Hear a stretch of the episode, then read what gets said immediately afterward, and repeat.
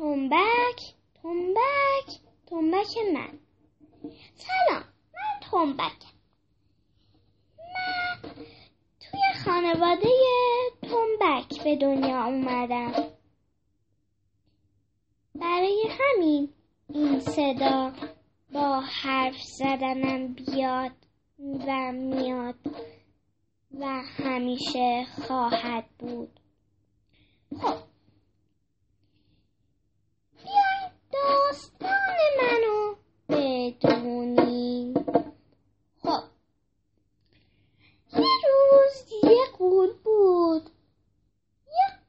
قول تنها تنهای تنها. اون تنبک خیلی دوست داشت. یک روز گفت خب چرا من نرم تهران؟ چرا نرم جایی که تنبک رو اختراع کرده؟ اون رفت. باشین ببینم خودتون حدس می‌تونین بزنین کجا؟ خب معلومه. تهران. چیز خوبی پیدا نکرد. برای همین رفت یزد یزدم چیز خوبی پیدا نکرد. وایسین ببینم این چی بود دیگه. وسط های راه که داشت می‌رفت جنوب دید که یکی تنبک به دست داره میاد. سر راهش یه سلاشقال دید. غول که پشت سلاشقال قایم شده بود. گفت اوه اوه اوه اوه. الان منو می‌بینه. اون غیب شد. آدم و انسان اومد گذشت و تنبک و انداخت تو سلاشقال البته اون تنبک نبود اون من بودم که باهاش بودم. خب این انسان یه مغازه داشت که سازه ایرانی توش بود.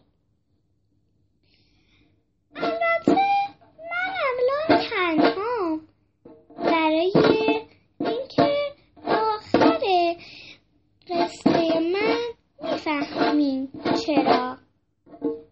خب.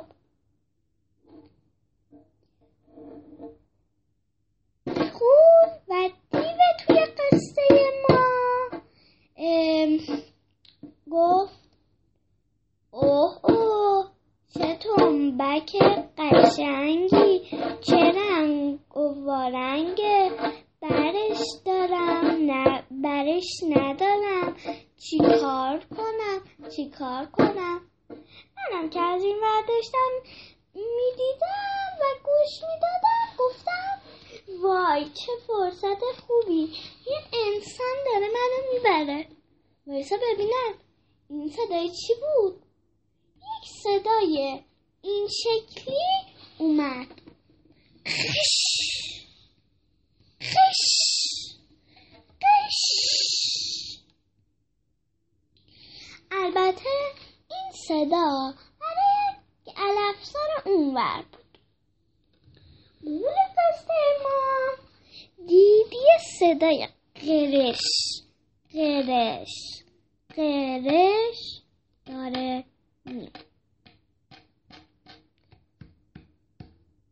خب این چی بود؟ می‌تونین بفهمین چی بوده؟ خب معلومه.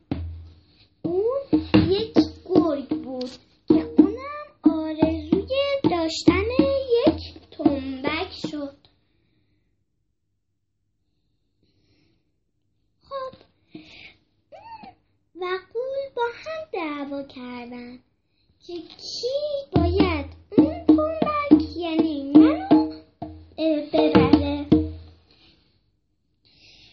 دیو گفت بزرگی به عقل نیست به قده گرگی گفت بزرگی به قد نه عقل. اونا که برای همین هر کدومشون به زبان گرگ به زبان گرگی و و دیو و قول به زبان یعنی دیو قصه ما به زبان گولی خب این قصه من بود. البته این قصه هنوز تموم نشده. این قصه وقتی تموم میشه که گرگ و دیو گرگ و دیو به نتیجه نرسیدن. این دوتا با هم دعوا کردن. دعواشون به, به خون و خونریزی کشید. منم که اینا رو دیدم فرار کردم و رفتم. البته الان تنها. راستی می‌خواین ببینین من چطور تنبکیم چه نوع تنبکیم و و براتون یه آهنگ بزنم. من تنبک سیاهم.